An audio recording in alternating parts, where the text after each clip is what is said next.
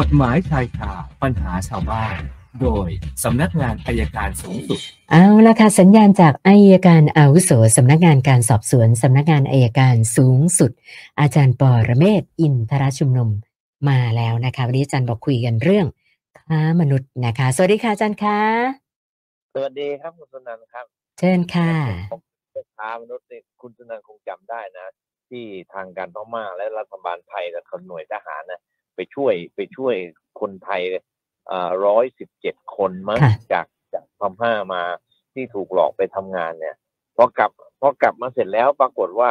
ในจำนวนร้อยสิบร้อยกว่าคนเนี่ยแหละ มันมีอยู่เจ็ดสิบแปดสิบคนเนี่ยเขาบอกว่ามีคนคนไทยที่กลับมาด้วยสิบเจ็ดคนเนี่ย นั่งทำงานอยู่ในบริษัทที่ว่าเนี่ยนะบริษัทในในในที่ทำงานที่หลอกหลอกออนไลน์เนี่ยครับค่ะที่ฝ่ายตำรวจก็ฝ่ายความมั่นคงมั้งตำรวจเขาก็เลยจับเอ่อ น้องๆทั้งสิบเจ็ดคนเนี่ยในข้อหาค้ามนุษย์โอ้คือถูกหาว่าร่วมกับคนจีนสีเทานะครับ หลอกเด็กพวกนี้ไปทีนี้พอสอบข้อเท็จจริงแล้วเนี่ย ปรากฏว่าขณะนี้สิบเจ็ดคนนี่ถูกขังอยู่พอปรากฏพ่อแม่เขาเนี่ยก็ร้องเข้ามาเขาก็เล่าให้ฟังว่าเด็กพวกเนี้ยที่ไปเนี่ย ก็เห็นโฆษณาว่าไปทำงานในต่างประเทศนั่นในพม่าจะขายของ TikTok แล้วจะได้ราคาก็ไป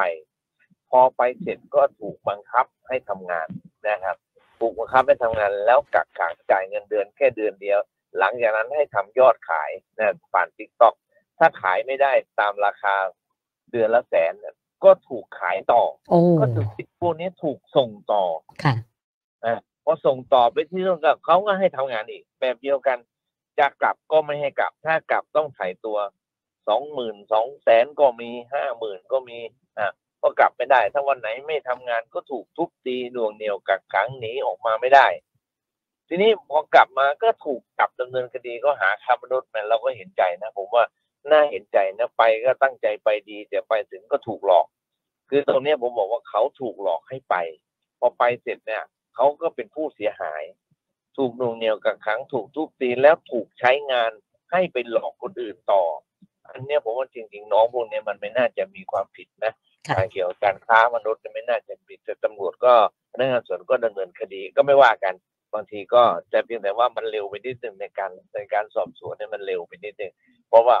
ควบคุมตัวไว้ตอนรับตัวเข้ามาเพราะนั้นปั๊บก็จับเลยอ่าอันนี้อันนี้อันนี้อันนี้เป็นห่วงนะเป็นห่วงเพราะว่าพ่อแม่บางคนเขาก็ร้องห่มร้องไห้ยังไม่ได้เจอลูกอันนี้ก็ฝากฝากถึงพนักงานสอบสวนว่าการสอบสวนคดีค้ามนุษย์เนี่ยมันต้องชัดเจนคดีไหนก็ตามก็ต้องชัดเจน แต่ถ้าเราเห็นพัฒนาการการสอบสวนเนี่ยอย่างกรณีของอ่อแปดริ้วเนี่ยน้องพรเนี่ยเราจะเห็นว่าพนักงานสวนผู้การจังหวัดเขาเก่งมากนะเขาค่อยๆสอบ ค่อยๆสอบ แล้วมีอะไรชัดเจนก็แจ้งข้อหาเพิ่ม เมื่อได้ความตอนแรกว่าพวกนี้ร่วม แล้วต่อมาเพิ่มข้อหาผมว่าเนี่ยเป็นระบบการสอบสวนทีนี้ก็ก็ไม่ว่ากันถ้าเชียงราย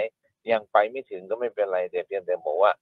บอกบอกทนายเขาถามผมแต่น้องพ่อแม่เขาถาม ผมบอกว่าเวลาให้การกับพนักงานสอบสวนเนี่ยนะเรื่องนี้มันยาวต้องให้การเรียงลำดับเป็นไทม์ไลน์เหมือนที่เราทำกันทุกวันเนี่ยไทม์ไลน์ก่อนไปเป็นยังไงไปแล้วเป็นยังไงคนที่เกี่ยวข้อง ให้การเป็นลายลักษณ์อักษรโดยละเอียด แล้วก็ไปยื่นต่อพนักงานสอบสวนเหตุผลก็คือว่าเวลาไปศาลนะครับ ถ้าพนักงานสอบสวนจดไว้ไม่ครบเนี่ยเราก็เหนื่อยต้องจดทีนี้ถามว่าทำไมสวนจดเขาจดอาจจะเขาไม่ได้ถามในสิ่งที่เราอยากจะตอบเนี่ยนะครับ ราะฉะนั้นการให้การในชั้นสอบสวนเนี่ยที่เราเคยพูดกันมาตลอดว่าให้การเป็นลายลักษณ์อักษร เขียนเองดีที่สุด เพราะว่าไม่มีใครบีบบังคับพนักงานสอบสวนก็สบายใจว่า เออ เขาไม่ได้แกล้งเรา กระบวนการที่ทำมันก็จะเกิดก็ฝากเป็นข้อคิดไว้ ถ้าถูกดำเนินคดีเกี่ยวกับเรื่องพวกนี้พยายามช่วยตัวเอง อย่าไปให้การชั้นตำรวจเลย ว่าจะให้การชั้นศาลคุณชนันได้ดูดูที่ข่าวอยู่อันหนึ่งไหมที่ยิงกันที่ที่ไหนอะที่ ขับรถมอเตอร์ไซค์ตามหลังแล้วไล่ยิงอะค่ะแล้วก็เสียชีวิตต่อมาจับผู้ต้องหาได้ พอจะไปชี้ที่เกิดเหตุพี่สาวของผู้ต้องหาบอกว่าอะไรที่เป็นตำรวจนะฮะไปให้การชั้นศาลผมพูดตรงๆนะโง่จริง ๆ เลยนะด่าโง่จริง ๆ คุณไม่มีสิทธิ์ได้รับการลดหย่อนผ่อนโทษเลยนะค่ะการไปชี้ที่เกิดเหตุประกอบคำรับสารภาพคือการสำนึกผิดอืมให้ความร่วมมือกับพนักงานสอบสวน เราจะเห็นหลายเรื่องศาลเวลาตัดสินเนี่ยศาลบอก คำให้การเป็นประโยชน์แม้จะไม่รับสารภาพแต่ศาลก็บอกคำให้การเป็นประโยชน์ขณะที่สู้คดีในในในในชั้นศาลในปฏิเสธ แต่ว่าให้การชั้นสอบสวนเนี่ยนำชี้ที่เกิดเหตุศาลก็บอกเออ มันยังให้การเป็นประโยชน์ในชั้นสอบสวนลดให้หนึ่งในสามค่ะถึงฝากบอกเลย ที่เวลาเขาจะชี้ที่เกิดเหตุถ้าเขาสมัครใจจะชี้ อย่าไปยุ่งเขาเอ่อต่อไปอีกเรื่องหนึงเลยนะเลยต่ออีกเรื่องค่ะไม่ผมบอกว่าแล้วเนี่ยความบางคนที่ไปบอกนั้นเป็นตำรวจตำรวจด้วยทำ ไมงี่เง่าขนาดนี้ไม่รู้ค่ะสบายใจแล้วครับโอเคค่ะวันนี้คำถามจากท่านแรกค่ะอาจารย์เริ่มที่เอ่อคำถามทางเอ่อผู้ฟังนะคะเขาบอกว่าเขาเนี่ยจะประนอมหนี้กับบริษัทที่ซื้อหนี้มาจากธนาคารพาณิชย์แห่งหนึ่ง แต่ปรากฏว่า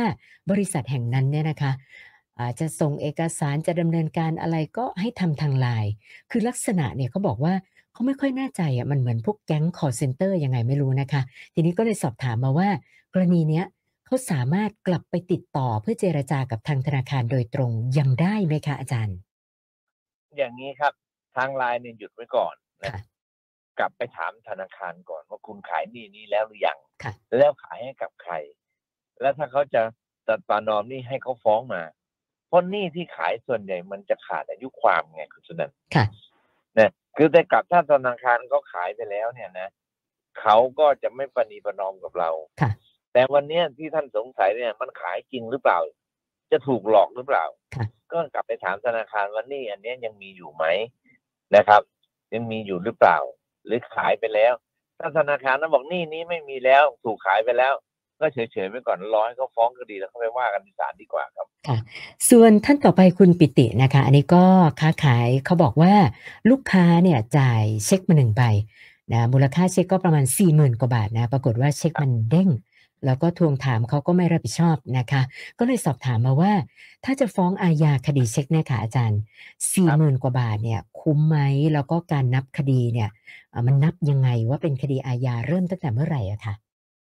คดียานับตั้งแต่วันที่ธนาคารปฏิเสธการจ่ายเงินนับไปนะครับค่ะทีนี้ ต้องดูว่าลงวันที่เท่าไหร่ ถ้าเช็คต่างเมืองเนี่ย ต้องแจ้งต้องไปขึ้นเงินภายในสามเดือน ถ้าเช็คเมืองเดียวกันก็ต้องขึ้นเงินในเมืองในในเดือนเดียวกัน อันนี้จะเริ่มต้นก่อนนะครับพอวันที่ธนาคารปฏิเสธก็เริ่มนับอายุความสามเดือนสามเดือน ถ้าจะกลัวจะไม่คุ้มเนี่ยก็แจ้งความต่อพนักงานสอบสวนไว้ก่อนครับ แจ้งไว้ก่อน แจ้งว่าดำเนินคดีเช็คถ้าพนักงานสวนก็เห็นว่าเป็นความผิดทางอาญา เราก็จะได้สบายใจขึ้นมาระดับหนึ่งถ้าเขาบอกเป็นเรื่องทางแพ่ง เราจะได้รู้ว่าเราฟ้องอาญาไม่ได้ ซึ่งคดีประเภทนี้พนักงานสวนเขาแม่นอยู่แล้วครับค่ะ ส่วนท่านต่อไปคุณสรยุทธ์นะคะ อันนี้เขาก็สอบถามเรื่องเอเวลาขับรถไปต่างจังหวัด แล้วไปเจอแบบทางรถไฟที่ไม่มีที่กั้นนะคะอาจารย์เขาอยากจะทราบว่า สมมุติถ้าเกิดมันไม่มีที่กั้น ไม่ได้มีสัญญาณเตือน แต่ว่าเป็นทางรถไฟตัดผ่าน แล้วครับเราไปชนกับรถไฟเนี่ย หมายความว่าเราเป็นฝ่ายผิดตลอดอย่างนั้นเลยคะผิดวันยังข้ามรถไฟเนี่ยได้เอกสิทธิ์เนี่ยรถไฟได้เอกสิทธิ์ค่ะเราต้องระมัดระวังรถไฟ รถไฟไม่มีหน้าที่ระมัดระวังเราครับค่ะเพราะถ้าจะถามว่าทำไมรถไฟได้เอกสิทธิ์เพราะว่าการรถไฟมีมานานแล้วตั้งแต่มีผู้บัญชาการการรถไฟ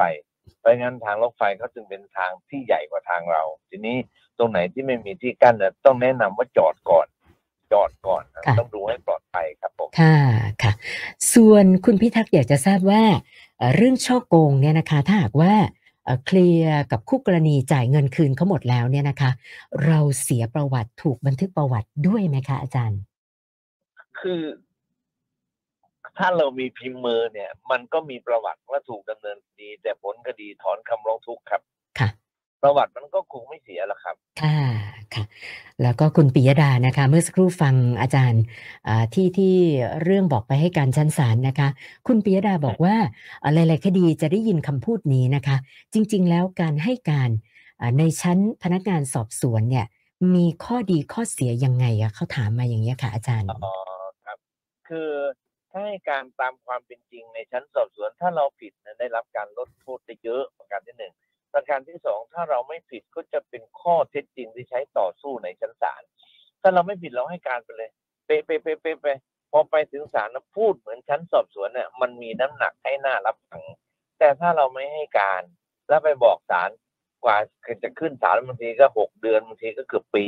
ไปถึงมาบอกวันนั้นมันเป็นอย่างนี้อย่างนี้ศาลก็ต้องนึกในใจแล้ว แล้วถ้ามันเป็นอย่างนี้ว่าคุณไม่ผิดทำไมคุณไม่พูดมาตั้งแต่ต้นค่ะใช่ไหมครับ การมาพูดทีหลังเนี่ยเหมือน เหมือนเป็นเหมือนแต่งนวนิยายได้อ๋อนี่คือหลักคิดครับ แต่ว่าที่เราชอบจะไม่ค่อยให้การเนี่ยเนื่องจากว่าเราชอบดูหนังฝรั่งไงค่ะพอถูกตำรวจจับตำรวจก็บอกให้การได้ แล้วก็จะให้การฉันไม่ให้การในรายละเอียดชั้นศาลต้องอย่าลืม